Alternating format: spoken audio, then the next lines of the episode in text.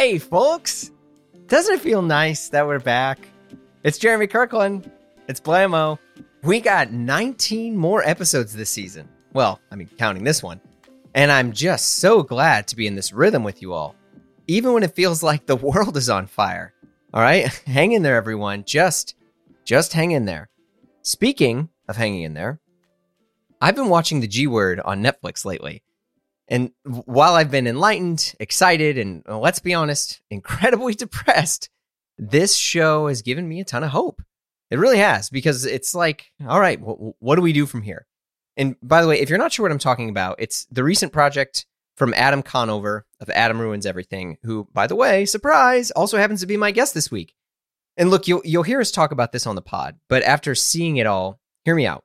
The show definitely demystifies tons of things we take for granted, from GPS to weather to how we protect America's food supply chain. It's it's eye opening to say the absolute least, but it's also like, yeah, some of this stuff sucks. And and I have to say, hearing Adam talk about this stuff is very refreshing because he's not selling sunset here. Oh, pun. Here we go. Uh, he's admitting the hard realities we're in helping us laugh at it. And which, if by the way, if you want to hear me discuss how comedians are philosophers, I need a good 90 minutes on another podcast. But I mean, it it was great, and the show is amazing. It was awesome. And by the way, this chat we did was amazing. And man, did we get into the weeds on stuff. We talk about clothes, watches, how to own something without it owning you, which you'll you'll hear about. We also chat about how Adam lives his values within reason. From having an existence free life of Amazon and Google to taking the bus rather than owning a car in LA, which is not known for the world's best public transit, Adam also gives his classically eloquent opinions on fast fashion, the struggle of finding the right suits for his recent show, The G Word, college athletes not getting paid enough, traditional Ivy style, being a collector of video games. I mean, it's all in there, and we just went at it. So, without further ado, Here's my chat with Adam Conover.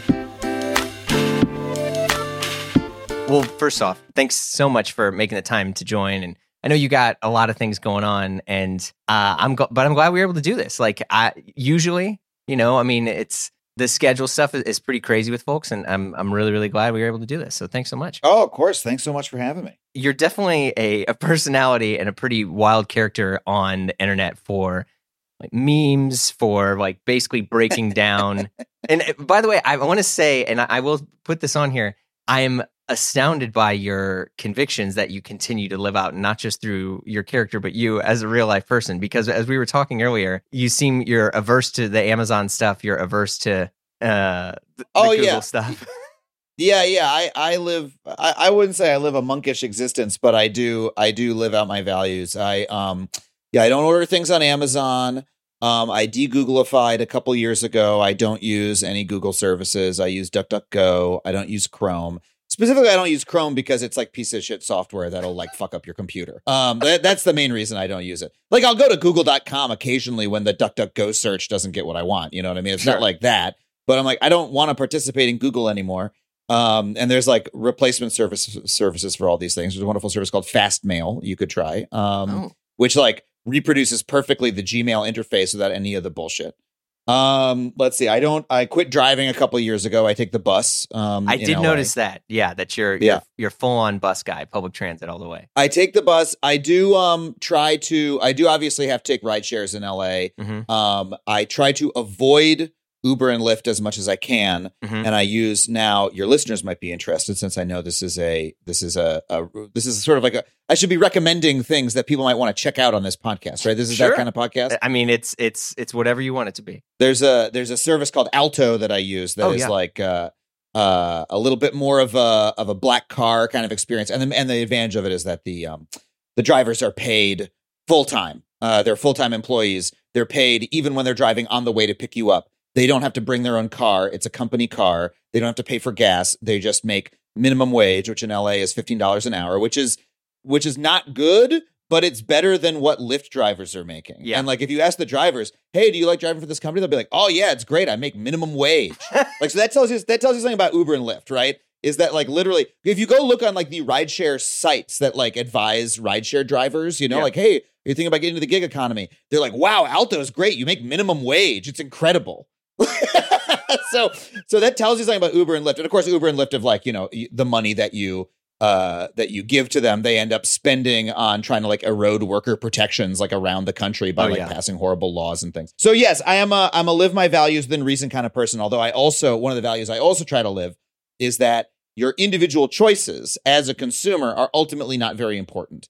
And we spend so much effort and American societies put so much pressure on us to try to solve problems just by buying different shit. Okay. And no problems will be solved that way. So what we really need to do is, you know, collective action, create movements around these issues, right? Rather than, you know, the classic example, rather than like stressing over what you're going to eat for dinner that night, just eat whatever the fuck you can and get yourself to a local, you know, neighborhood council meeting where you could talk about, you know, uh, green initiatives, things like that, participate, political participation, that sort of thing. Um, so I, I, I do like to give that proviso because I, I'm, you know, while I do, you know, try to live out my values, I'm not under any illusion that like everybody, you know, I, I try to avoid eat, eating meat, right, for for that reason. But I don't try to go around telling people everyone else needs to do the same thing because that's not how we're going to solve any type of problem.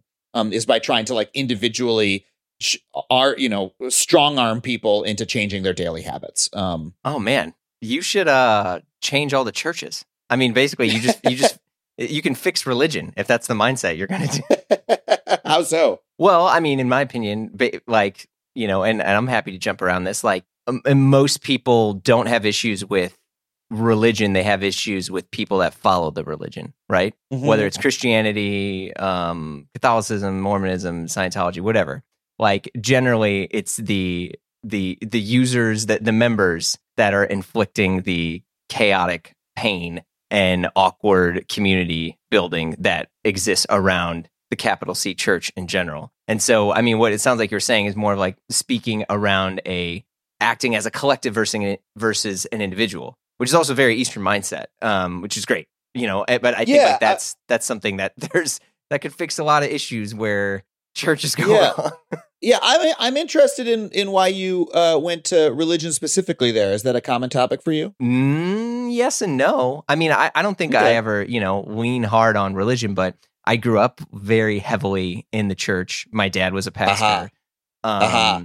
I I have a bit of an axe to grind against the church, but Yeah. um, I'm not like anti-church. Uh, The, the the weird thing is, and that I always like wonder is like, why is it that like I get emotional when I see people being together in harmony? Like, Oh, surely yeah. that must have come from something, right? Like, so I, I don't. I- It's not. I'm not going to say like, oh, this is that's God or whatever. But I'm always like, okay, there, there's something there. And so I've weirdly, especially since I relocated from New York back to St. Louis uh, to spend more time with my dad, who is slowly, you know, fading away. I've been like, okay, did this dude waste his whole life on this? Like, this is what he dedicated his whole life on, and I, I think it's kind of bullshit sometimes. So surely he couldn't have been that wrong. I don't know. Well, there's good and bad. I, I I'll say to your earlier point that uh, I I take the opposite approach in terms of religion. In terms of most problems, I don't think the individuals are the problem. I think structures are almost always the problem. Oh, Structures and interesting. like the dogma infrastructures of it. Um, not sometimes, Mhm. but even more importantly, the social structure um of the Oh, yeah. of the organization. You Sure. know the the the leadership structure, the way the organization is arranged, like how responsive to its members is it? You know, what is it structured to do? Um, those sorts of problems. What what are you know? Literally, if you look at most problems in the world, they're caused by structural incentives, structural uh, pressures Mhm. on people. Um, you know, the classic example is okay. So we all need to. Uh, I'll bring it back to green stuff. Sure. We all need to uh, cut carbon emissions, right, in order to save the planet. Let's all just agree on that point. Um, well, one way to do that is via transportation. Um, I elect not to drive a gas burning car. Instead, I take the bus, right? However, that is not a solution that I can impose upon other people because I specifically live in an area, and Los Angeles, by the way, is not a great area for public transportation, famously. I happen to live in an area where it is. I, I literally moved to a spot where I can catch the bus and I can get on the subway and stuff like that. I live in in Los Feliz and it's um Okay. in a in a neighborhood where that's possible. Um Yeah. for a lot of folks it's not. Um so if we want to solve the transportation problem, by making public transportation more more accessible. That's a structural problem. It has to do with where the literal lines are drawn on the map. Where Right. are the tunnels? Where are the buses? Right? And um, why do we have a metro system that is not responsive to the people who want to use it? Right? The people who uh, like literally, there are people. We need more bus lines. Did they cut bus service um, and they you know widen freeways instead?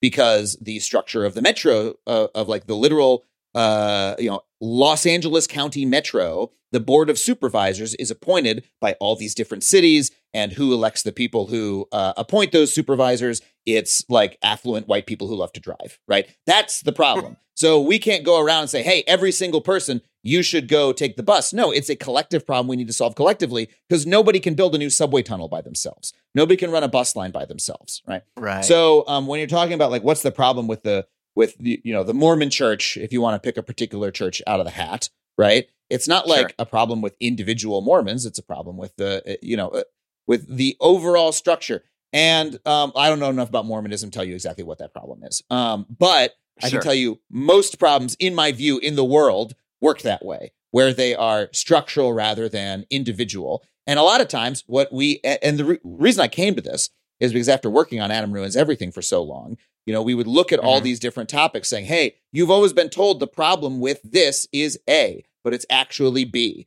right? The B is almost always like, oh, some weirdo designed the system to work this way a hundred years ago, and now we're stuck with it because we haven't examined it. Um, and once you start to examine the structure, you realize, oh, this is a pattern with almost every single problem that faces humanity. Um, is is we have like a structure that's built poorly, that's like forcing people to behave in a way that they don't want to behave. People all over Los Angeles are trapped in traffic. They're Right. they're stuck in it, going, ah, I hate this. I hate this, and they don't know why. Right? They don't know why they hate it. They just know they hate it, and there's nothing they can do to fix it on an individual basis. There's like no better solution. Literally, most people in Los Angeles drive because that is the structure is forcing them to do it, even though it makes them miserable, even though it's hurting the planet. Right? Some people are like, no, I love my car. They're kidding themselves, or maybe a couple weirdos do. Right? but but uh, uh, but you know even even fucking Elon Musk right who who has a car company lives in the or spends time in the Los Angeles area yeah. um has has a car company has invented a new type of car that he loves and that many people love he's sitting in the car going oh I fucking hate being in this thing right I need to build a tunnel now his actual solution is dumbass dog shit um like he he doesn't understand anything about traffic engineering as has been evidenced by the abject failure of all of his tunnels around the world so far oh yeah. uh, the which the Vegas which- one is hilarious, by the way. It's you just Oh, kind of yeah. zoom through. Yeah, it's awkward. Yeah, yeah, no, no, just just a like an Uber driver in a Tesla drives you through a short tunnel at like 40 miles an hour or something like that. Yeah. And it's like a bumpy, uncomfortable ride and it's very slow. And be, because eh, like any any traffic engineer could have explained this to you in very basic ways, you know. Um, but uh, you know, even even this, even like the richest man in the world who owns a car company is like feeling the pain of this structural solution. And unfortunately, like most people, he doesn't know how to fix it because he's an idiot. but you know, the the problem that he's feeling is not going to be solved by him as an individual, like digging a tunnel or building a flying car. It's going to be solved by uh, you know, us coming together as a society, restructuring our transportation system, which is going to be a very big job, but that is the how we have to do it because the problem is structural. Um, is this what you wanted to talk about on your like clothing podcast? I can talk about whatever you want. but I will. What- I will plow off in whatever direction you point me. So you might want to redirect me if you want to talk about something else. Well, no. First off, I love hearing people riff, and generally people riff on the things we're the most passionate about, which is you know how we got onto that topic. So I think it's yeah, no, you just got me going on one of my base core beliefs as like a person and thinker. So you know we are off to a roaring start. Yeah. Well, it's funny because it, one of the things, and this actually does tie to fashion. Um, I was talking to a friend of mine a couple of years ago, and I was complaining about like fast fashion, and was just like, and it's so fucked up, and and and there's all this waste that it exists, and we were just riffing on H and M, Yeah, and then he called me out, most and this, horrible place in the world. yeah, and he called me out, and this is where you know I, I wrestle with some of the conflict of this. And he was like, "Yeah," he's like, "But it's a privilege to be able to say I'm only going to wear organic cotton, blah blah blah, fair trade." Da, da, da. And he was like, "You know, one of the things that fast fashion has really done for some people is it's allowed people of lesser means." To look like the people that they admire and aspire to that have more means, right? Like it it, it kind of flattened the landscape in a way. And by the way, this is not No, in it defense of th- well, this is not in defense of H and M, but this is like Yeah. if you want, you know, so gen- historically, you how you dressed showed how much money you were worth, right? Like so clothes, Sure. silk, all that stuff. You're rich, you wear it that way. And peasants wear peasant clothing. And right now, if if if you see, you know, people walking down the street, you can see a dude wearing a black H&M shirt and then you can see another person wearing a black Charvet shirt and it looks pretty damn similar. And You really feel it does? I actually I do, and as this is someone who it, it it looks like it. Let me be very clear. It looks like it. The construction is an order of magnitude different. But if Yeah. I'm wearing a navy sport coat and then, you know, and like, I mean, you've worked on film sets and stuff and all sorts of things. You see all the stuff that they pull. There'll be like navy sport coats, you know, suits, all that. And you can get these suits for a pretty reasonable amount because of how they're able to be mass produced. But Sure, the I- difference I- between the high end Yeah. one and the lower end one is artisanal craftsmanship, which it's tough to put a price on. But when you look at it, you're like, this is the the point of entry is much lower to look like the person that you really aspire to be. And so he called me on that and I was like, okay, like there's some truth to that as to as to where people who may never make X amount of money are able to wear these clothes that make them feel like the successful person they want to be. I mean, that's why we all wear clothes anyway. I, I think that's far too uh that's far too generous to the fast fashion companies. And Well, and, and I think it's and I, I like it's that's their marketing spiel right? Your your your friend maybe worked for H&M or maybe like went to a conference where they said He's here's how we're making the world a better place right? Um fair enough. Okay so you, you made my point for me. Um I would frame fast fashion as doing something to people not giving them something but it's so so it's yes it is a position of privilege to say I'm only going to buy expensive things that'll last a long time. Right? Yeah. Um, however, the fact that that is the world that we live in, where only expensive people can buy things that last a long time, Mhm. is not a foregone conclusion. It's a world that was created by the fast fashion companies. I mean, you walk into an H and M. I used to do a joke on stage about this in stand up. Where like you watch walk into H and M and like the clothes are made of like tissue paper. Like you run Sure. your hand along the rack and they just like disintegrate and fall on the ground. You know, and then the, the stores are always chaos, right? They just Yeah. like the, the clothes fall on the ground, and then at the end of the day, they just like throw them in the garbage. you know, it's like not like these like they're selling people rags. Like it's it's it's garbage clothing that they're selling at a very low price, and that's what people wear because that is the only that is the only clothing that is available to them at that price. That is that has to overtaken that entire segment of the market. Um, and so why do people have to buy it? A, wages are really low. Um, Mhm. so people are not able to afford better clothes. That's part of the picture. Um, but B, it's crowded out everything else, right? You know, like if you go to Yeah. go to a thrift store, right? And go look at like the go look at the cheapo clothes, right? Go look go look at the sorry, go to the t-shirt section of a thrift store Mhm. and look for the vintage clothes that used to just be like free handouts. You Giant know, like t-shirts is what they were. Gi- it was one of the brands. They make all the best, all the Nirvana shirts that people are paying eight hundred dollars for right now are all giant. Exactly. Yeah. Like like go you know what's back in now is what I used to wear in the late 90s growing up on Long Island, which is like, you know, thrift store like little league sports team shirts. You know what Yeah, I mean? Like yeah. that kind of thing. And if you go look at the ones and go go find one that's from like 1991 or 1985, it'll say made in the USA on. Mhm. And you'll touch it and you'll be like, this hey, this actually feels kind of nice, right? It's got a nice hand feel. It feels a little beefy. You know, it's got a nice construction to it um, and go look at the kind of shirts that they're handed out for little league teams now, and look at what the difference is. You know, Yeah. um, like the the quality has gotten worse. Now, I, I now look, I I, I was going to argue on can't you tell the difference because I feel I can tell the difference if eh, you know if someone is only wearing H and M, right? I'm like. I, I feel like I could maybe tell the difference, but you know what? Maybe I can't because I did have a weird experience. Um, I'm making it. Here's my plug. I'm making a new show Yep. for um uh, Netflix called The G Word. Yeah. It comes out in late May. Yeah, the, the official date is not set yet. It's not public, but I can tell you that's what I've heard, right? Um, and I wear suits on that show. Um, and uh, I, I was trying to sort of upgrade my my look, and you know, I want to look a little more elegant, a little more mature than I have on past shows, and I want, and I really care about menswear and, and men's clothing, and um, and I I you know can I feel that I can tell the difference, and I have a refined sense of taste, you know. Mhm. And um, one of the suits that our stylist brought, you know, we don't have a big budget on this show. um, because of uh, that's how streaming is now. That's a different topic if you want to talk about that. But um, everything's everything's on a budget. So uh, my stylist brings me a Zara suit, right? And I'm like, I don't want to wear a Zara suit. Like, come on.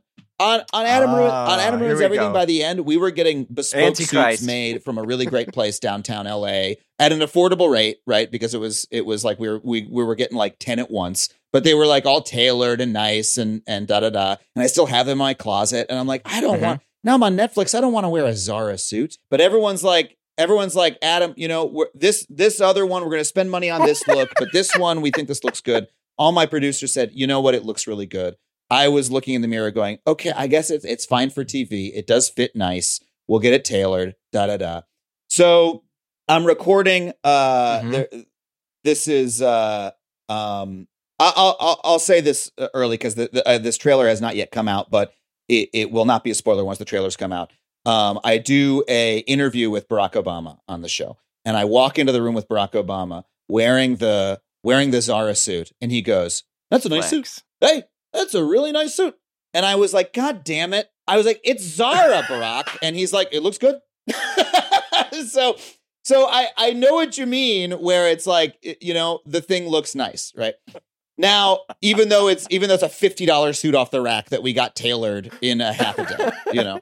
But on the other hand, is that suit gonna last for a moment? You know, if I wear that, it, like uh, it's not still in my closet. I'm not wearing anywhere else because you know it'll get destroyed in in an instant.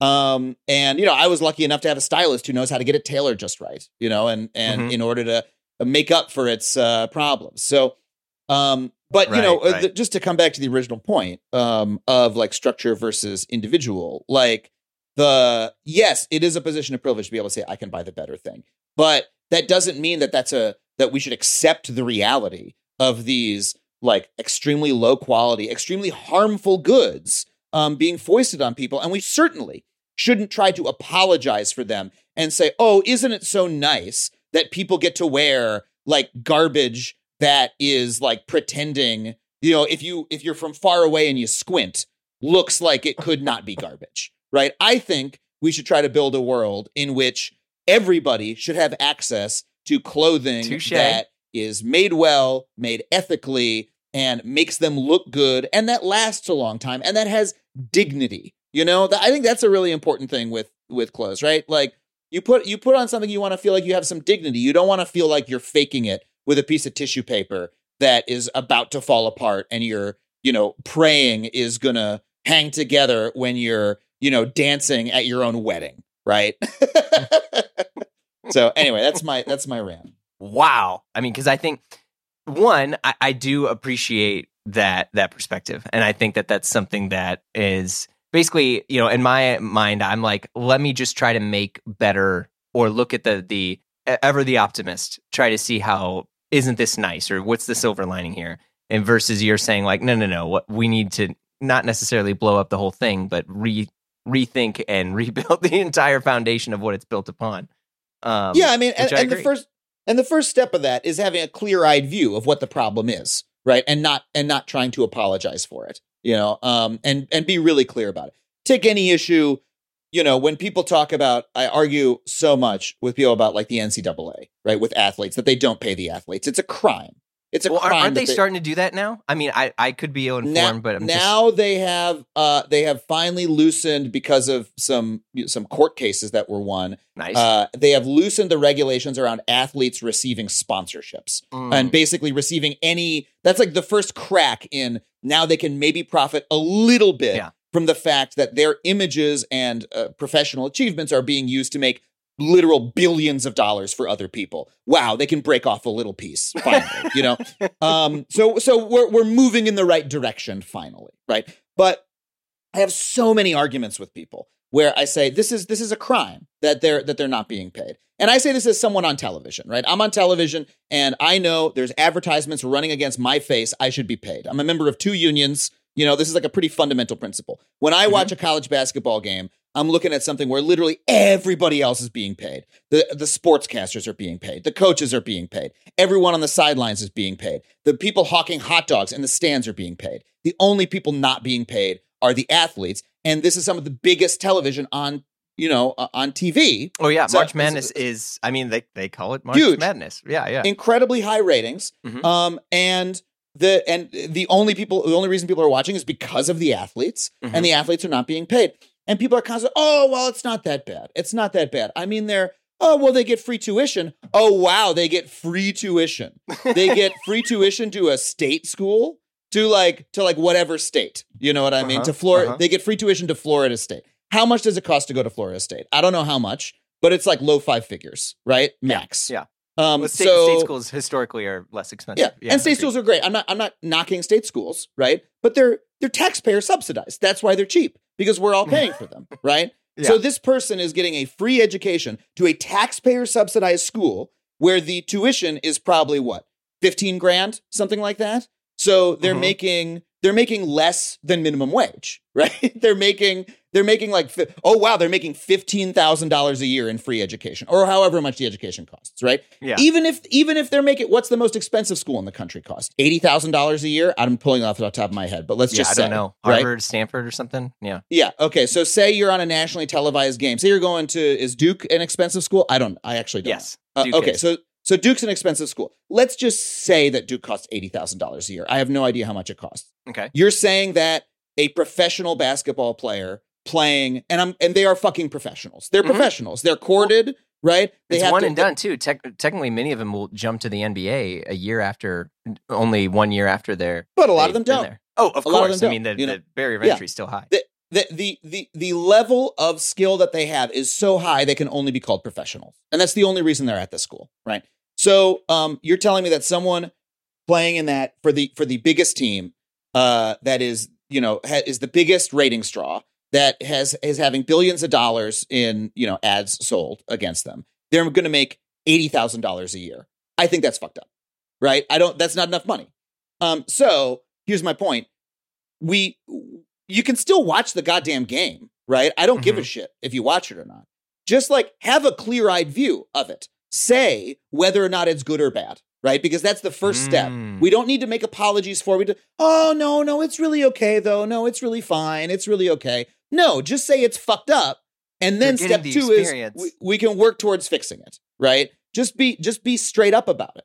Um, that's that's a big part of what I, uh, you know, um, uh, my philosophy. And then what I am trying to move towards more and more in my work is saying, okay, what can we do about it?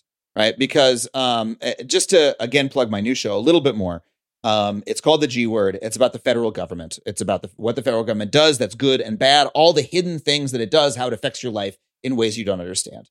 Um, Mhm. now, on my past work in Adam Ruins Everything, I spent a lot of work trying to reveal facts to people, right? Saying, hey, there are things that you're not being told. There's history you were not taught. Let's talk about it. And spreading that out to a wide audience. It was so much fun to do that on television. We're now living in a world where we kind of It's know streaming again too, by the It- way, which I think Yes, is the awesome. show's the show's streaming on HBO Max. You can watch every episode of it, which I'm really proud Yeah. of. fantastic Uh, show. Thank you so much for saying so. Um, and uh, uh, you know, so so at the time when I started making the show, God, close to like seven years ago now, um, it felt very revolutionary to just say these things on TV. Like, oh my God, we're going to tell these stories. Um, now everyone is constantly sharing the Adam ruins everything type information. Go on Twitter and you'll see like a million threads. Here's the truth about this or that, and it'll, they'll all have ten thousand retweets, right? hmm And so what I'm trying to move towards now is now that we know this shit, what do we do about it? Right? What action can we take? And that is a uh, big part of uh, the G word um, moving forward is talking about what can we actually do to fix these problems. Uh, and uh, yeah, it's a it's a good show. It's going to come out in May. Barack Obama is briefly in it. If that's if that's appealing to people, uh, mostly it's me. So hopefully that appeals to people even more. and uh, it's a funny show where you you'll you'll learn a lot of crazy shit. And you're in some suits. And I'm in some suits. I'm in some suits. I'm in a Zara suit. I'm also in uh I'm also in a bunch of really cool uh like literally my my stylist just went downtown and like went to a no name like suit seller and like found a beautiful burgundy suit that Ooh. um you know I would not buy off the rack myself to wear to a wedding but I tried on I'm like oh my god this is great I don't know where the hell this thing came from but let's you know let's uh raise the cuffs and it's going to look beautiful I'm in a little bit of Suitsupply on the show I think Okay. um Uh, but yeah, what what can I tell you about clothes? Let's talk about fashion. Well, I was gonna, I was going to say I, I'm curious. You know, so you're an East Coast guy. You come Mhm. from a family of people that are you know professional teachers, a lot of academic background, and you know historically the, the academic Ivy League sort of like style. I feel like has has been it popped really hard in you know the 2010s Yes, and has it feels like now is really starting to come back again, especially with you think it is? Oh, absolutely. Especially with people Mm. like so, you know, here's a very brief quick history thing. One of the people that really championed the entire I mean, many people were, but I think one of the sort of like New York icons that was really pushing the sort of new wave prep stuff was this designer named Michael Bastian. Michael Bastian used to work for Ralph Lauren Home. Um, then he was uh the like creative director, probably someone's going to correct me, of Bergdorf Goodman and got a incredible deal to make his own clothes. It initially was just he was trying to reinvent like chinos. Makes Michael Bastian, which, you know, like Tim Blanks, who is style.com, um, was referring to Michael as like the savior of menswear. And really what he did is he kind of repopularized um and was kind of like on the forefront of the wave of like Ivy style coming back. You know, you also had people like Michael Williams who was running who was writing this blog called A Continuous Lean. I everyone started getting yeah everyone started getting into like the preppy handbook. Anyway that's like your bread and butter. Like that's like your your fam. Like so i'm curious is seeing that sort of like start to you know the resurgence of that again. Have you been you know did you grow up in any of this stuff? Like were you wearing like chinos and blue oxfords and navy? Oh God, no, no, No? no, not at all. I, I, I grew up in a very like fashion unconscious household. You know, um, okay my dad, my dad was a, a university professor, uh, recently retired. Um, my mom uh, also has a PhD. She ran a small uh, uh, children's science museum on Long Island where I grew up. Um, and you know, my dad like wore what I would describe as you know more just like gen- genuinely what professors wear. you know what I mean? It's like a lot of a lot of like houndstooth jackets Hell with yeah. with some sort of random pair of slacks. Everything very like big and big and shapeless.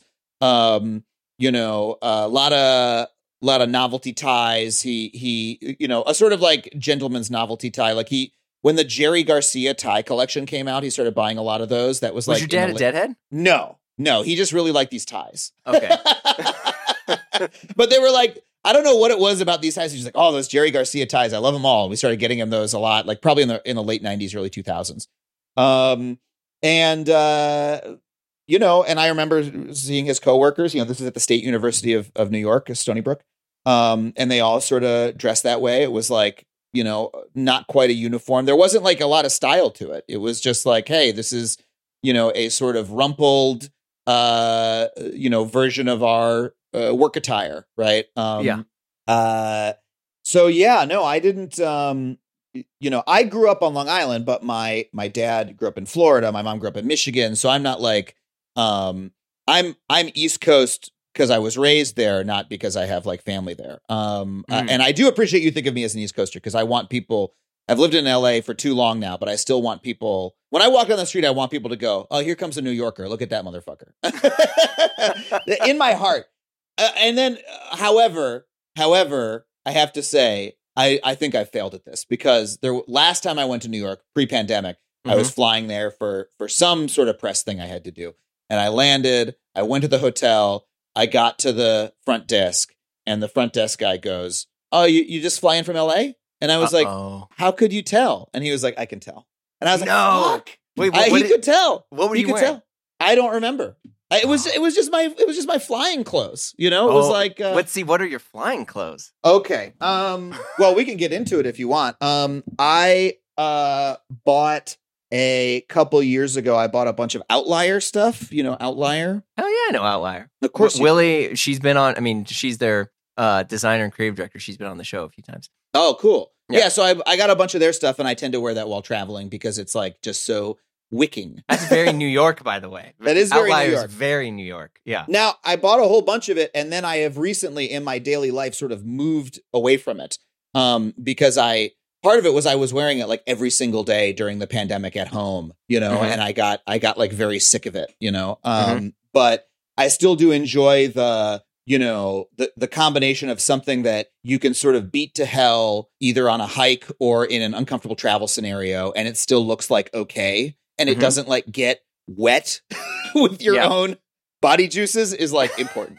um, but I started to sort of like move back to cotton a little bit in terms of like what you know just my daily my daily wearing. Um, but yeah, no, I didn't grow up with that with that sort of uh, with that sort of preppy style. However, when I started like around the time that I created Adam Ruins Everything, I was you know reading a lot of those blogs. Right, I read Jesse Thorn's blog, put this on for a long time. Yeah. Um, that sort Big of shout out thing. to Jesse. Yeah, and ingested a lot of that sort of style, right?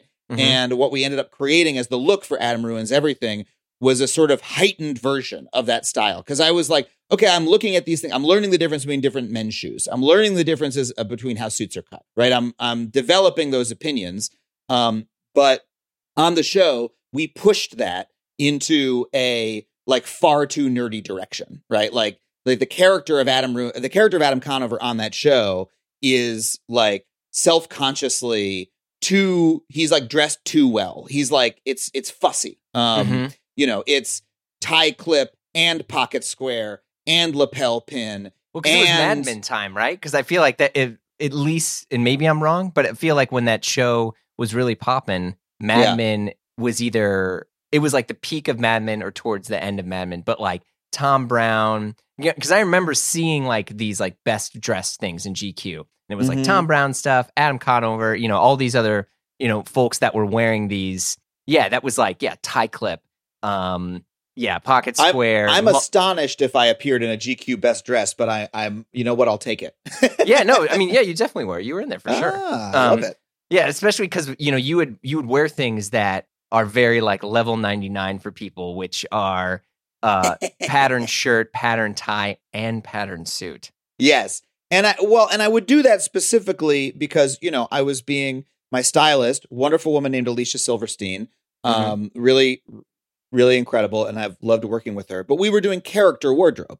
Like the the point was to look different from every other person in the scene. And to, you know, I, I'm Adam Conover is a on Adam Ruins Everything is a social misfit and outcast who who like cannot interface with other people because he knows too much and he can't resist like uh you know dropping it onto them. Um because and part of that's because he's a TV host all the time. Like I'm self-consciously hosting a TV show at all moments on that show. Right. um and so the point was to have it be too much. Um and you know I don't dress that way in life I very rarely ever dress that way in life except when I was doing an Adam Ruins Everything related event um, and I've moved a little bit away from like sort of tailored menswear in my on stage when I'm doing stand up and things like that. Um, well, welcome to the show. I think the whole world has slowly moved away from tailored menswear, but Yeah. I think it's and this is the thing that you know I'm very interested by. Feels like like what you were saying. You know, you're wearing whatever during the pandemic. For some people, sweats. For you, you're wearing dope as hell outlier. There, there is a some sort of like you know uh pivot into which like even me because I was like okay I, I am gonna start over. Like I'm gonna go I'm gonna just throw out my wardrobe. You know my body's changed. I'm gonna go hit the gym. I'm gonna get you know I'm gonna get some some denim like Oxford shirts and blue sport coats. Like I'm gonna start at like level one and just get like the best stuff that I could get. And it's interesting to see that kind of pop with a lot of people now into which people are now wearing sport coats but they're also wearing very um sort of unstuffy type sport coats like mhm. um you know very soft shoulder stuff like Patrick Johnson you know no lining uh Mhm. very little canvas in the chest that's more of like a, a shirt or like a shirt jacket you look at brands Mhm. like Drake's people are buying shirt jackets they're yeah, like or or over shirts you know i mean you can call it whatever you want but like that's their thing and then maybe you'll wear a tie with it you know but it's like Mhm. much more um quiet but very uh yeah. sort of stuff what people are like pivoting towards now it's it's la style It's interesting. I, I I've always sort of like in terms of these style movements have always have trouble locating myself within them, you know, because I I both am part of them and respond to them, you know, and I and I certainly was you know like in when the you know American workwear thing was happening, I I have Mhm. I have a whole bunch of clothes still from that. You know, I have a I have a Pointer brand short coat that I love um that I bought like you know, in 2012 or something like that. And now it's beautifully broken in. And for some reason, that company like stopped selling anything with Pointer brand on it. You know what I'm talking about? I don't about. think Pointer exists. Yeah, Pointer brand. I mean, that's that's way out What- of left field. I what- don't know what- if Pointer brand still exists. It, well, here's what happened. The manufacturer, and and I've not seen any explanation for why this is. You know, when I bought it, it w- they were a workwear manufacturer. Like they sold clothes Yep. to like farmers, and then they Mhm. started popping on blogs and things like that. Right? Mhm. Heritage workwear. They were like, this is a heritage workwear brand, and you can still buy the heritage workwear shit. And they were selling like giant jeans and you know, and also this chore coat, right? And which I saw on probably Jesse Thorn's blog or something like that. Bought Mhm. myself the chore coat, beautiful chore coat. Then the the owner of the company figures out, oh my god, we're hot, we're fashionable, American workwear, heritage, Cash we're a, out. We're a heritage brand, right? And now when you go to their website, LC King Manufacturing, it's all that kind of stuff, right? It, they've completely re- it used to literally look like a GeoCities website, you know. Yeah. Um, and now it's like you can go probably go and like you know archive.org and check it out. Um, and now they sell a whole lot of you know it's like um uh y- y- you know a lot of their stuff could be sold at J Crew or something like that, right? It's like it's it, it. But here's the weird thing: somewhere in there they retired the mark Pointer brand. yeah. They and and I have never found an explanation for why because it was because what became famous on you know probably GQ's website and stuff like that was the Pointer brand um, with the little dog and everything. And you can still get a chore coat from them, but it doesn't have the little dog on it anymore. It's now LC King. And I'm not sure what happened. I wonder if there was some sort of dispute or something. Um, maybe there was a business partner they wanted to force out or something like that, you know? Oh. some sort of some sort of thing um that's a little bit weird like what if like you know i also bought a pair of like duck boots ll bean duck boot or sorry yeah ll, LL Bean yeah, duck boots Bean Duck Boots. Yeah, you're right. in like 2011 and i was wearing them around new york i feel very stupid now thinking back on that it wasn't even rainy i was wearing them around because i had seen them on the internet No, you're Um, in. You're in. I love it. and and uh but what if you know so those had those had a moment right what Mhm, if mhm. LL Bean stopped calling them duck boots like suddenly? And they were like now they're the rubber weather boot. And you're like why did you do that? Um anyway uh so so what i'm saying is i respond to these trends right? Mhm. and so the whole workwear thing then you know the the menswear ivy style stuff right? Um but at the same time like i i i i notice the degree to which i am but a boat cast upon this tide right uh just just at the whim of what's happening.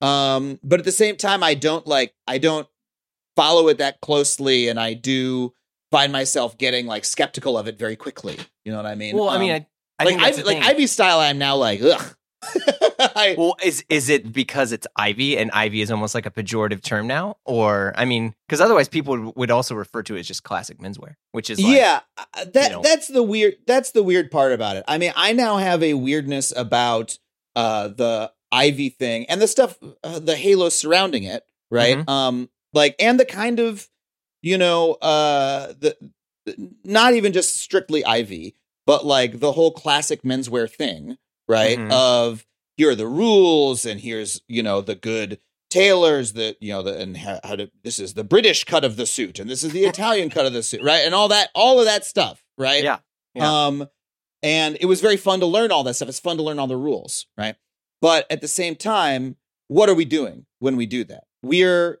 putting on the trappings of wealth like that's that's Mhm. fundamentally what it is about culturally you were saying earlier that you know uh that how much money you have determines how what you can wear. And so we're trying to put on the clothes of wealth. Like when i like if i if i have some opinion about british tailoring versus italian tailoring i grew up on long island you know? I'm the i'm the kid of like you know again my dad was a professor at a state school right? Mhm. um his dad wasn't was an agricultural professor was a a, you know a, an ag scientist in south florida you know what i mean? Like this is i'm talking about what rich people halfway across the world are doing you know? That's just and that's just one tiny part of clothes culture. Why am i focusing on that one tiny little part? Why am i acting like that is the primary you know font of men's clothing worldwide? It's because those are the rich white people you know what i mean? And so i'm trying to emulate them on some level and i eventually developed like a little bit of discomfort about that. I still find that language of clothes really interesting i like knowing about it i like using it i still have opinions about it you know Mhm. i'm still like ugh blazer over a t-shirt fuck you don't do that like have some respect you know like i still have that and and you know that's that's even like a that's a rule i ingested from some blog years ago sure. you know that um i uh you know, I, I my my friends still call me and ask me what shoes they should wear with their suits on their weddings because they know I have strong opinions. And I will Mhm. and I will rant at them about it, right? But at the same time, I'm like, what this is not th- these rules just come from me trying to trying to ape that wealth, you know? Um and I reached a point at which, you know, I remember seeing some other friends on Instagram who, you know, just like the kind of friends who wear like boat shoes and uh you know, like the boat shoe Sure. and like the Ivy sort of thing. And I and I, I remember being in New York with them in my twenties and and seeing them wear that style and go, oh yeah, it's Ivy style. It's kind of funny. It's kind of ironic, you know. Mhm. And then we got a little older, and those friends started actually sh- posting pictures of themselves on yachts. And I was like, Oh. oh, hold on a second. They're just either actually rich or pretending that they are. That's what it was about the whole time. You know what I mean? And you know what? It's not cool to be rich. Like that, I think that is my resistance. Like, if fundamentally having money doesn't make you cool, it doesn't make you funny, it doesn't make you interesting, it just makes you rich. And right. I started feeling that like dressing in order to appear rich isn't cool. It's not like it doesn't make me feel good when I see other people dressed in like a rich way. I'm like, yeah, you suck. like that that's a that's a deep thing that I that I believe because I was also brought up uh, in the last vestiges of like New York City like punk, like that kind of you know, Right. like like growing up on Long Island, um, you know, I was in a, I'm not going to call it a punk band, but I was in a shitty garage rock band. You know, I know, feel like my- everyone that grows up on Long Island somehow has a cross, you know, section of punk music in their life. Oh yeah, I mean there was a there was a great like shitty DIY punk scene where we would all Yeah. go, you know, all of our different bands would go play outdoors at the beach, you know, or at the local rec center or whatever. Um and you know, then I moved to, you know, moved to New York. Um and the uh you know, the, that that grittiness is a really important part of what I think is cool and interesting. And you know, uh, again, tailored menswear is beautiful, you know, and um those and and I love dressing that way sometimes, but like the idea that that is some sort of cultural value to aspire to, I started to have more discomfort with because like it's um, I'll, I'll come back to it. It's not cool to be rich. It's not cool, you know. It's Mm. it's nice, right? But It it's helps. not it's not cool. Um Yeah. so there's certain parts of like, you know, menswear culture that I've that I've always resisted. Like I like watches, you know, I do enjoy. I know you're wa- you're a Seiko boy. Yeah, you got a Seiko Mhm. Alpinist. Yeah. I have a Seiko Alpinist, which was given to me as a gift by Alicia, my stylist, and I and it's a beautiful watch. It's Mhm. so gorgeous. It's uh is it the only mechanical watch that I own automatic? Um I'm trying to think. I think it might be currently. Um uh but it's also affordable, right? It's it's a watch Yeah. that like most people can buy. Um and I still feel that like a watch that costs $10,000 is for losers. Like I do feel that on a deep level. And I know some of your audience is going to like hit pause right now because this is like the opposite, right? But like There's definitely some people who are going to be like, mm, well, yeah. But yeah. but but that is a value that I was raised with, right? That Sure, that that's is okay, that is yeah. something that I that I deeply believe. Now I now I do love watches. Um I've got also a Seiko like very early um uh very like their very first model of quartz watch which i think is really cool but it's like stainless steel it's like a stainless steel quartz watch Mhm. um which i really love you also um, got G Shock. I have a G-Shock G-Shock that I wear const- I was wearing an F91W for a really long time, uh, but they kept breaking in exactly the same way over and over again. Like the the the ro- top of the resin case would just like snap and it was impossible to repair. And I was like, let me get a let me, let me get like the original G-Shock, like the smallest, most like least flashy G-Shock. And I love that watch. It feels awesome. I love that it's indestructible. Um and uh, you know, like I do look at sometimes like a very expensive watch and go, "Oh man, that's very beautiful," you know. But it, Well, it's very LA and New York to have, and I- say this as someone who is a huge watch fan. I'm very grateful that some of the watches I've purchased over the years have actually kept this podcast going. I mean, it's Mhm. it's been it's helped me with it, and it's weird. wait, how have the watches kept the podcast going? How do you mean? Oh, I mean, I so you know, I would buy watches. I've been collecting watches through some way, shape, or form for like, I don't know, 10, 12 years. And some of the watches that I bought, I bought for, you know, a couple thousand dollars or something like that. And all of a sudden they were worth 15 Mhm. or and I was like, "Oh my god, like Yeah. like this is crazy. Like I'm going to sell this and now I have money to continue making the show because I mean, obviously we weren't really making any money for few years. Um, yeah.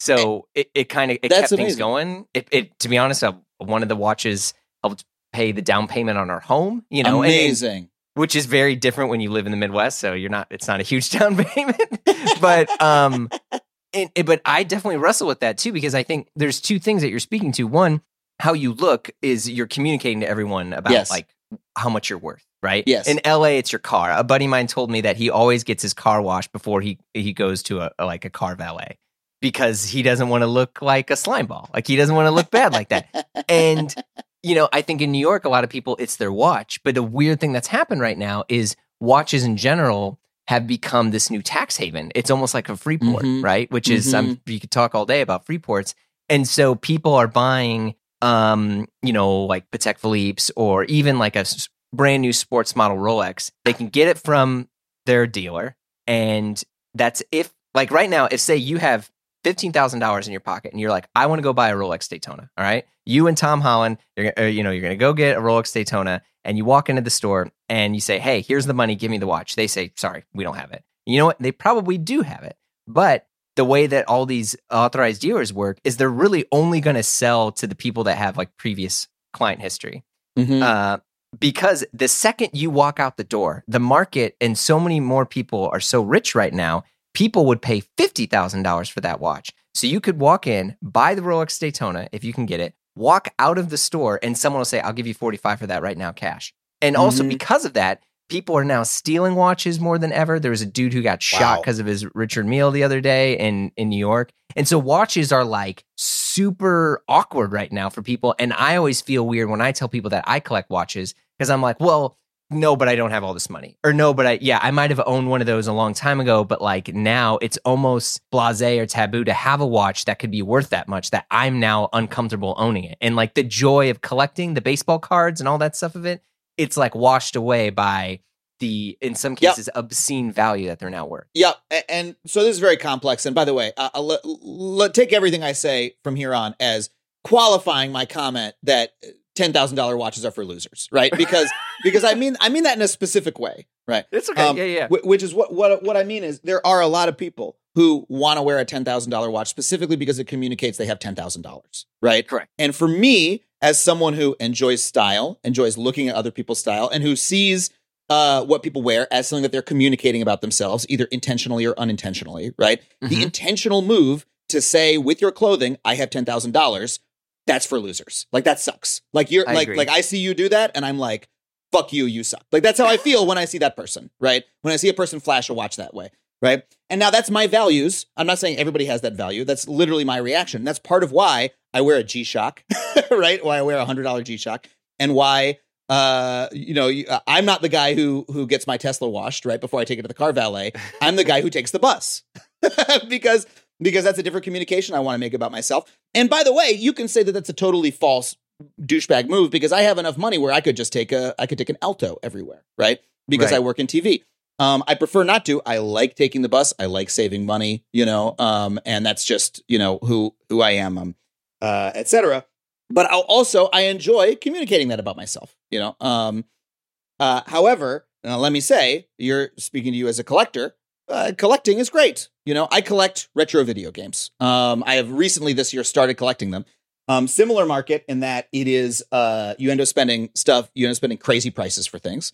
Um, I I have not spent thousands of dollars on anything yet, but I've spent hundreds.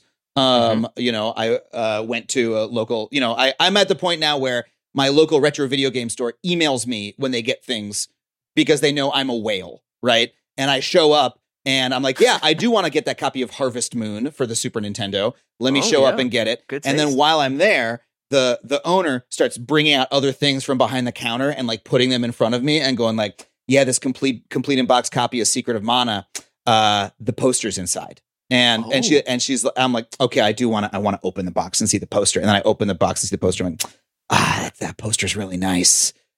Okay, all right, add it. And she's like, all right, what what do you think about this? You know what I mean? She's like, she's literally, I felt them doing that. I'm like, okay, I'm the whale collector, you know? And part of the reason I'm doing it is I'm there with I'm there with a friend. He's like, yeah, I mean, you could sell that for double in a couple years. I'm like, yeah, I know I could. And also I just want it. So let me get it. You know, like, Yeah, and, yeah, and, and that's because I love video games. I've been playing them ever since I was a kid. It has emotional power for me. I Mm-hmm. understand the market well enough to know what's rare and isn't rare. You know, it's really fun and I have the disposable money to do that. And so, like, you know, uh, watch appreciator. You're like, I understand the differences between the watches, you know, and I enjoy doing that. And like, I actually do enjoy thinking about the craftsmanship of the little gears, right? Like, that actually Sure. brings me pleasure. It really, really does bring me pleasure. I believe that and I understand that, right?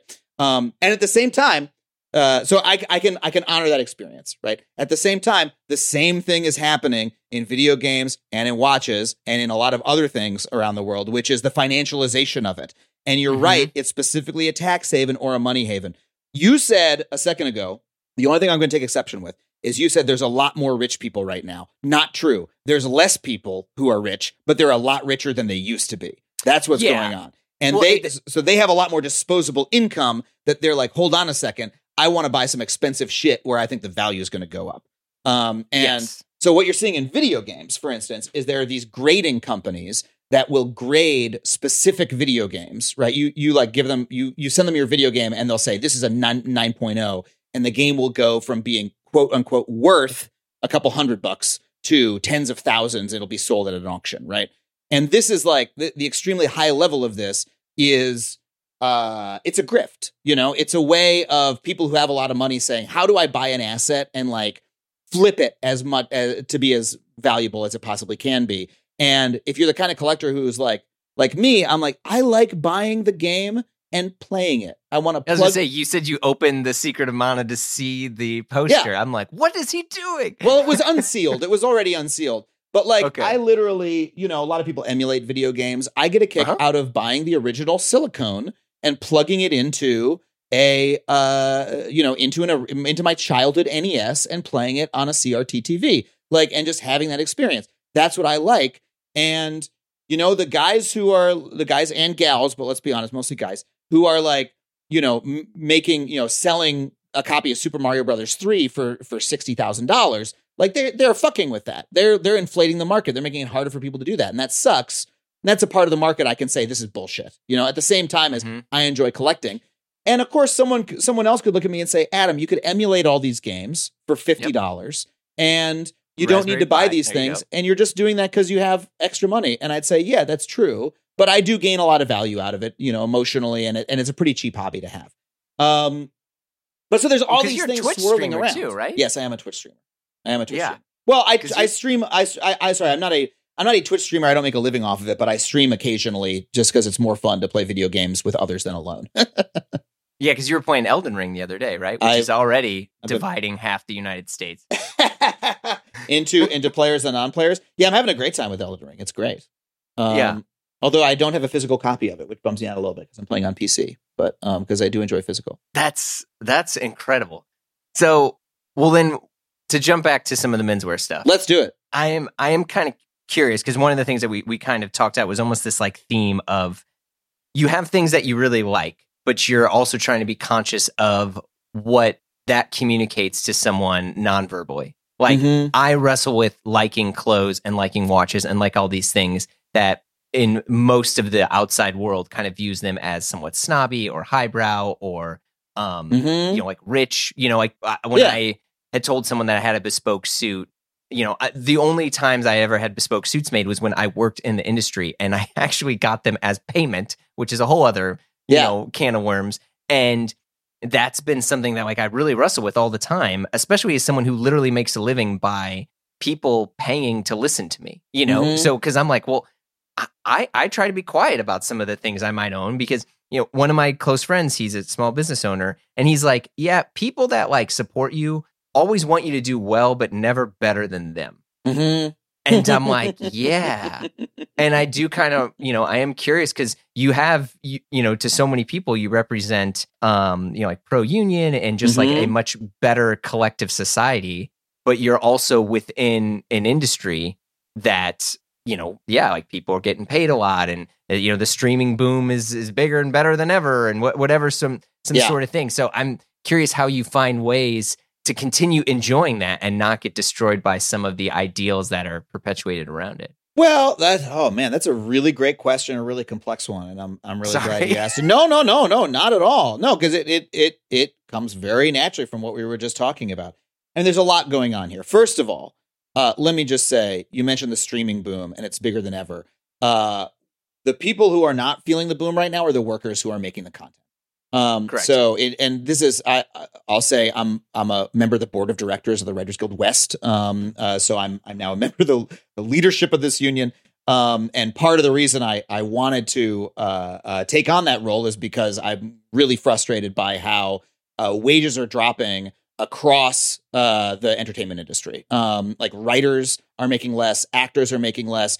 Crews, um, if you, I don't know if you followed at all, IATSE, our crew union, Yeah. Oh um, had a huge, uh, you know, I was local 829 for a while. Oh, um, cool. In, in New York. I used to, I was a stylist for a bunch of actors. Oh, but amazing! Uh, well, uh, uh, that, Unrelated. that's awesome. No, I mean that is Yeah. that's absolutely related. You know, these like you know crews are being worked like literally to death uh, now. Um, the the Halyna Hutchins case, who was um, you know, she was she was killed on the set of the Alec Baldwin movie because the the film was not being run safely because they were rushing in order to save mo- save money. Um, like that's that's one of the most high impact stories. Um, but it's true across the inju- uh, across the industry. You know, people people dying um, in car wrecks because they just worked 28 hours straight and hadn't slept. You know, um, and they're Jeez. driving on the way home and they like like it's literally you know that like that is what IATSE is still fighting for is enough time between shooting days in order to safely get to and from set. Um, so uh you know it's not it's not what it used to be. Um the industry is is far more consolidated. Um money is you know far more in the hands of the tech companies that are buying everything up and and running everything rather than the people who actually make the work. And that's something that you know as as a, as an industry and as union members we all need to to fight back against. Um uh as far as like my enjoyment of uh you know things that things that cost money when i when i try to be cognizant of them uh it's really interesting. I mean uh, i i try to be like i said i try to be ethical in my choices. I try to i try to make choices that allow me to say that i am genuinely living my values to myself and to others. It's not just to others it's because i feel better when i do you know? Like Mhm. i i again i genuinely enjoy riding the bus. You know like i like i like being around other people. I like seeing the other people and i like thinking about the fact that like yeah i'm on uh, uh, you know we're all in this together. Um i'm not costing anybody anything by being on this. You know this is the most efficient mode of transportation i could use. That brings me like joy um genuinely. Um i don't tell other people to do it. I just enjoy doing it myself um, but I but I also engage in hobbies that are like expensive in this way, like like collecting retro video games. Um, I think part of it is that you know I have a really strong awareness that you know there's as they say there's no ethical consumption under capitalism. There's no there's no escaping the system, right? Um, There's no uh, you know I got to buy electricity. My, some of my electricity is produced uh, in ways that are harming the planet. You know, so all Right. I can do is try to live and um, try. All I can do is try to live while trying to make the world a better place. And part of living means enjoying yourself sometimes. Yeah. Right. Um, the other interesting piece of it that it it makes me think about is uh the way that we communicate with our choices. You were talking about um you enjoy things that communicate wealth to people, right? Um you enjoy nice Well, they- watches. Well, say yeah. say what you said again. Well, I mean, I I have always loved nice clothes. Yeah. I've always loved watches, but like the optics of that generally um put me in a position of like snobbery Mm-hmm. or uh wealth, which I'm, you know, I have never made more than uh, gee, I'll be honest, I've never made more than $85,000 a year. And you know, and that's I'm still very grateful for it, but it's like I've never I don't have a college degree. I Mm. am a failed musician. You know, I I have no money from my family. My my my parents offered me nothing when it was time to go. You know, so like initially, and I've talked about this tons on the pod. Like my desire to own these things was because I was looking for a way to be allowed in the room that I thought I wasn't allowed in. Ah, So let's be very clear. Like yeah. I I was like, fuck you. I can earn and work just as hard as you and get that watch or get that suit even though I don't have the connections or wealth or whatever inheritance that you have. Yeah. But now, especially as someone in their late 30s, like I am aware that some of these things communicate to others things that I can't control. And so I'm very conscious of what those things are. And sometimes I try to purposely, like I have a Rolex, but I try not to wear it all the time because I don't want people to think that I'm some dickhead with a Rolex. Yeah. Right. Mhm. Like, and I don't want, and I don't have the time to explain to them, like, hey, you might have just thought that I'm this kind of guy, but I'm actually this sort of dude. And I've, you know, and I Yeah. give very charitably and blah, blah, blah. you know? So it's like, but it's tough because I'm like, well, damn it. The joy of this ownership is being ruined by the optics of what it means to be the owner. Man, you're, you're, you're doing, we're doing such a wonderful job of, of complicating the very simple, like, very simple rant I made about expensive watches earlier, right? Um, because it really comes down to your values and the values you're trying to communicate. So one thing that's really interesting is that uh, this is this is like my girlfriend reading a book about rich people. It was like a sociological study of rich people and telling me about it. I haven't read the book and I don't remember what it was called. But okay. you know, she was talking about how like one of the values of uh, wealthy white society in America Mhm. is often generally to downplay the wealth, right? Yes. Um, to to to say to to not flaunt it, right? That's the old Kennedys. money thing to not Yeah. flaunt it. And and a lot of Ivy style probably originally comes from that, right? Like like oh, it's shabby, it's rumpled, that kind of thing. Of course, now we actually connect that with wealth because I mean it's fucking Ivy style. They were in the, they were in Harvard anyway, right? Yeah. So so there's like this there's this weird loop around with it. And you know what? I gotta say, my own view of when I said earlier, it's not cool to be rich. It's lame to be rich. It sucks to be rich, right? You shouldn't be you shouldn't be excited to be rich. You should feel a little ashamed. you know what I mean? You should you should you should not try to flaunt it in that way.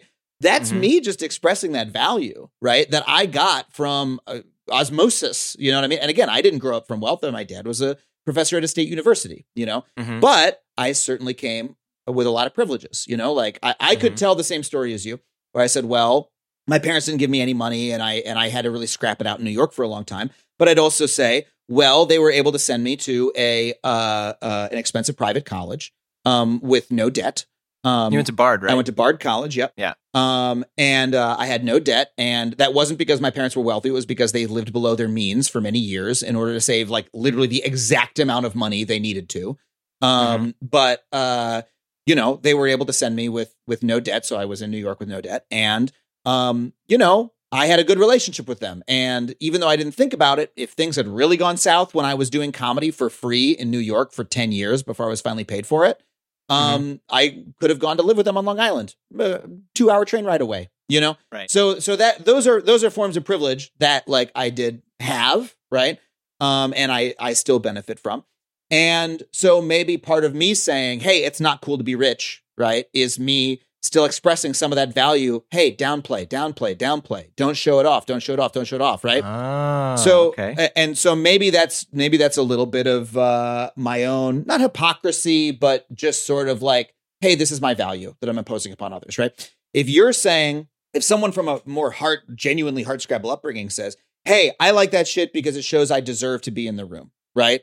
Um, well, that was my initial entrance, but Yeah. yes, go ahead. uh, and it means something different to me, and it means something different to my peers, and that's what I'm saying when I do that, right? And, and look, you, we could talk about you know, um, like hip hop culture's embrace of luxury brands and all that kind of thing, Sure. right? That that whole other world of, uh, you know, what these things mean. Like that's a valid set of meanings that I'm not going to argue with. You know what I mean? Um, if uh, you know, someone says, "Hey, I bought this expensive watch because I grew up in the projects. Right now, I can afford it." and like fuck you here it is. I'm not going to be like yeah you suck you know?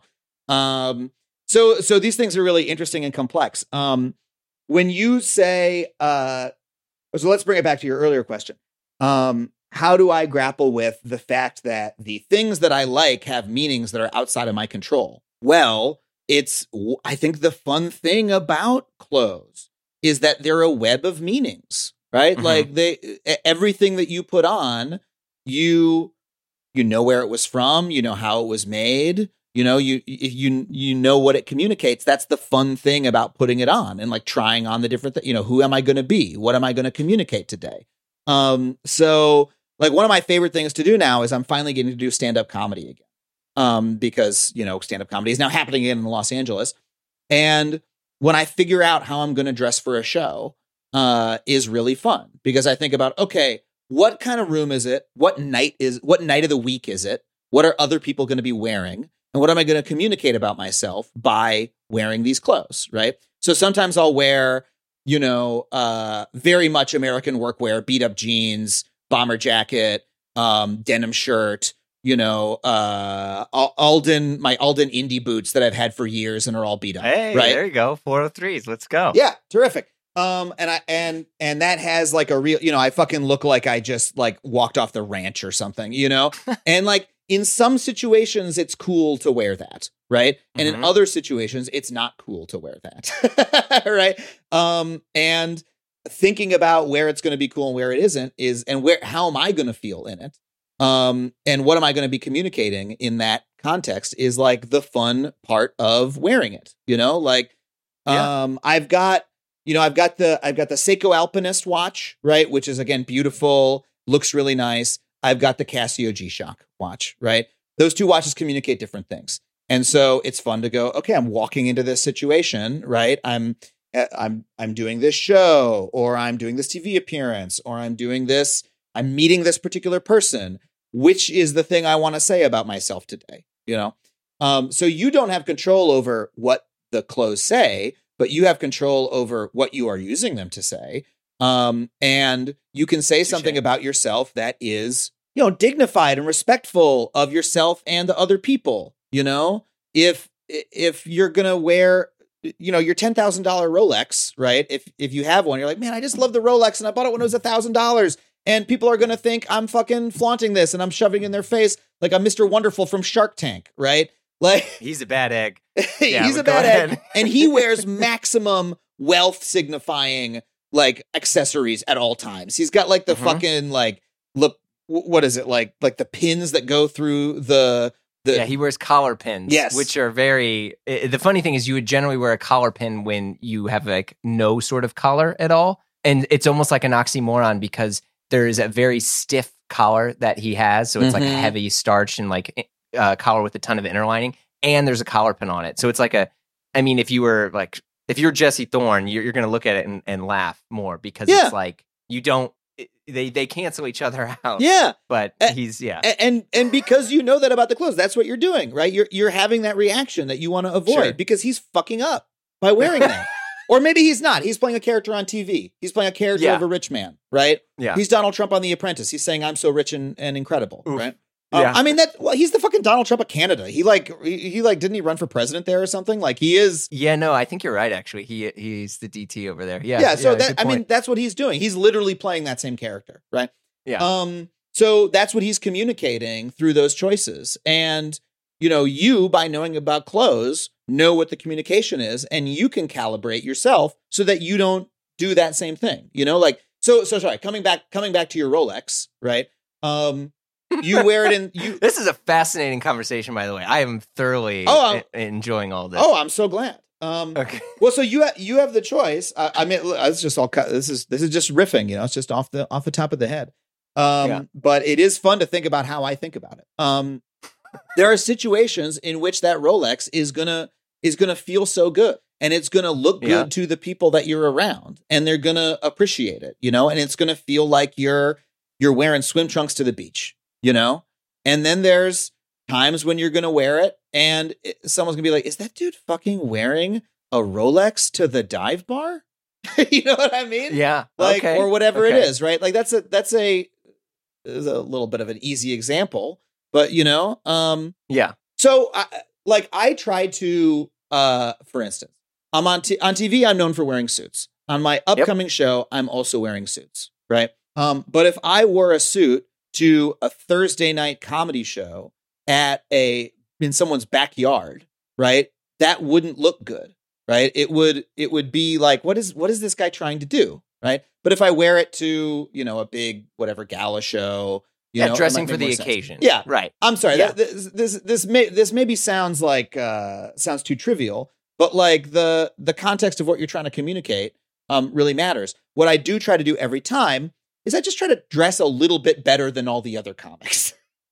and and by that Sure. I don't mean fancier or more formal or more expensively. but more tastefully. You know, more like more like uh, a little bit more thoughtfully. I try to think about what I'm communicating every single. Um. Yeah. I. I, I mean, uh, I- a long way of saying a simple thing, perhaps. No, I mean it's great. So when I think about one of the things when I think about nice things and enjoying nice things, and this is just again my own personal ethical uh, thing, is I try to Yeah. make a distinction when I'm enjoying something nice. I'm like, is this free ice cream or is this a first class seat? Right. And the difference is free ice cream, that's not hurting anybody. You know what I mean? Anybody can enjoy free ice cream. And in fact, everybody should have the opportunity and probably will have the opportunity to enjoy free ice cream every once in a while. Right. Just Sure. nice to get free ice cream. A first class seat, a first class seat is great, but not everyone can enjoy a first class seat. And specifically, the existence of first class seats make the plane suck more for everybody else, right? because to have the first Fair. class seat, they have to cram everybody else in tighter, right? And I remember the first time I was ever flown first class by the network. All right, um, to they they made. Here's the thing: they fly you first class. The reason they fly, fly you first class is because they make you do the thing that you're doing. They they were like, you have to you have to fly to New York for the upfronts. You have to be there for a whole Yep. weekend. You're not going to be paid. We're going to fly you business class, right? Yeah. So the first time I was in that seat, I was like, oh my god, this is so nice. Every everyone should be able to fly this way. It doesn't even feel like incredibly. Nice, it doesn't feel like luxurious. It just feels like respectful of you in a way that the rest of flying doesn't. I have enough leg room. I can recline my seat. They bring me some food. You know what I mean? Mhm. Everyone should get Mhm. to have this. And then I thought and go, hold on a second. The only reason this exists is because it sucks more for everybody else in the back, right? Like it's literally could not be possible for everyone to have this experience. The proper experience to have would be for everybody to have more leg room, right? Mhm. but in order for them to make money, they don't do that. They give some people more in exchange for other people getting less, right? Um, and so I try to pay attention to when I'm if I'm enjoy, enjoying something luxurious, whether it's coming at someone else's expense or not, right? If it's free ice cream, great, no big deal. Um, if it's uh, harming other people, you know, uh, that's something I try to stay away from. So, for instance, I, I try to think, hey, me buying a new iPhone every single year, that's coming at the expense of other people, right? Because we know that there are people Mm. making those, right? And that they are they're they're they're killing themselves to make the iPhones, you know? And Yeah. I, I think in response to that, I try to buy I buy used iPhones because guess what? You could buy a you you buy last year's model, it costs like uh you know a, it costs half the price and it works just as Mhm. well. You know, you can Yeah. upgrade as often as you want. You buy a used one. You know what I mean? Uh, so that, that's something that I try to do, right? Uh, versus, um, you know, if you enjoy if you enjoy collecting watches and you buy a used one every now and again, you know, you go to a vintage dealer and you get a nice one. That's a luxury that you can enjoy and know you're not hurting anybody. Me buying an old copy of Super Mario Brothers three on eBay, you're right, is not is not like harming other people. Um, so that's that's to the extent that I think about my own personal ethical behavior as mattering um, in terms of my enjoyment of luxury. That's a dimension I try to keep in mind. But I also try to remember look, I mean, I, I, I sometimes I take really long flights and I have a lot of miles and I try to get the upgrade because you know what? Those Oh, seats are there anyway. And I, I do need to like say, hey, I need to survive on this flight, you know, and that's something I can do. Um, but I know that there's a difference between the two things and I try to behave accordingly. Um, so I, I try to, uh, you know, even as I am participating in capitalism, as we all must do because we all live under it, I try to do my own work to, you know, dismantle the structures that are like hurting people and killing people. Um, and that's the sort of balancing act that I try to, you know, live my life by. And folks listening can tell me whether or not they think I'm successful. And, you know, I'll, I'll always try to adjust and try to do a little bit better. But that's the best I've been able to do so far. That's extremely well said. Thank you. I mean, I, I, I I think that yeah, the fact of like how it may be harming others is, I think, context that I, I, I don't think I, I thought of before. and sure. and it's important to the, the important part is you can't totally avoid hurting other people right you're an american you're buying things in america sometimes other people are going to get fucked with as a result Mhm. um but what you can do is know what's happening Mhm. you know and say okay when i do this thing there's a consequence and i know what it is and i'm going to do my best to to act accordingly you know um eh, the, so the knowledge comes first Uh, so what I always try to tell people is don't don't worry so much about like never ever ever doing the thing, right? Just try to say, hey, when I do the thing, when I buy the thing, when I use the thing, I know in my mind what it is. I'm going to enjoy the Right. college basketball game, but I'm going to know that the people should be paid, right? And I'm going to try to support efforts to get them paid. I I love buying the expensive watch, but you know, I, I know I, I I I know what it means and I I know what goes into making it and I'm going to try to act accordingly. You know, that's that's the first step. Yeah. Well, I mean, I I assure you. By the way, there was I did not feel attacked or anything when you were talking about watch stuff. Like, Oh good. I, generally, I'm that I'm that person the other way around. Um, well, this has been really really good. We're starting to wrap up. I there's like a few like very rapid fire questions that I'll ask you, and then I'll I'll leave you to whatever else you're to do. Okay, so this is a series of random questions. So, if you were making a YouTube how-to video, what would it be? Oh God. Um, you know, I think it would be uh how to actually invest money because because so many people there's so much bad information with crypto and with um uh you know Robinhood and all that like people are being tricked into putting their money into shitty speculative investments and I think people should know just like open a goddamn Vanguard account. Oh man, that's that's some Warren Buffett. Yeah, I mean his thing is always is just an index fund is Yep. always better than anything else. Yep, and I was lucky enough to like learn that at a pretty young age, right? Just like the or not in my 20s, right? Um Sure. To like gain that wisdom and uh it's just one of those things that like they should teach you in school, but they Yeah. don't um because people are uh are losing their shirts when they don't have to. Mm. Uh, last movie you saw? Uh it was Turning Red was the last movie I saw. Did you like it? It's a very controversial movie right now. Is it controversial? I, I Well, I mean, it, I think because it, it one, it's like a Pixar movie that is more for like teen tweens yeah. eh, versus like toddlers. I mean, covering things like periods and stuff like that. Um, Oh, I loved that about it. Um, I love that about it, but I felt that it pulled its punch at the end. Um, I felt that the themes that the movie brought up at the beginning were so Mhm. strong and cool and interesting, and at the end, like the literal last line of the movie is, "All of us have a little bit of weirdness inside. What's yours?" And I'm like, "That's not what your movie was about.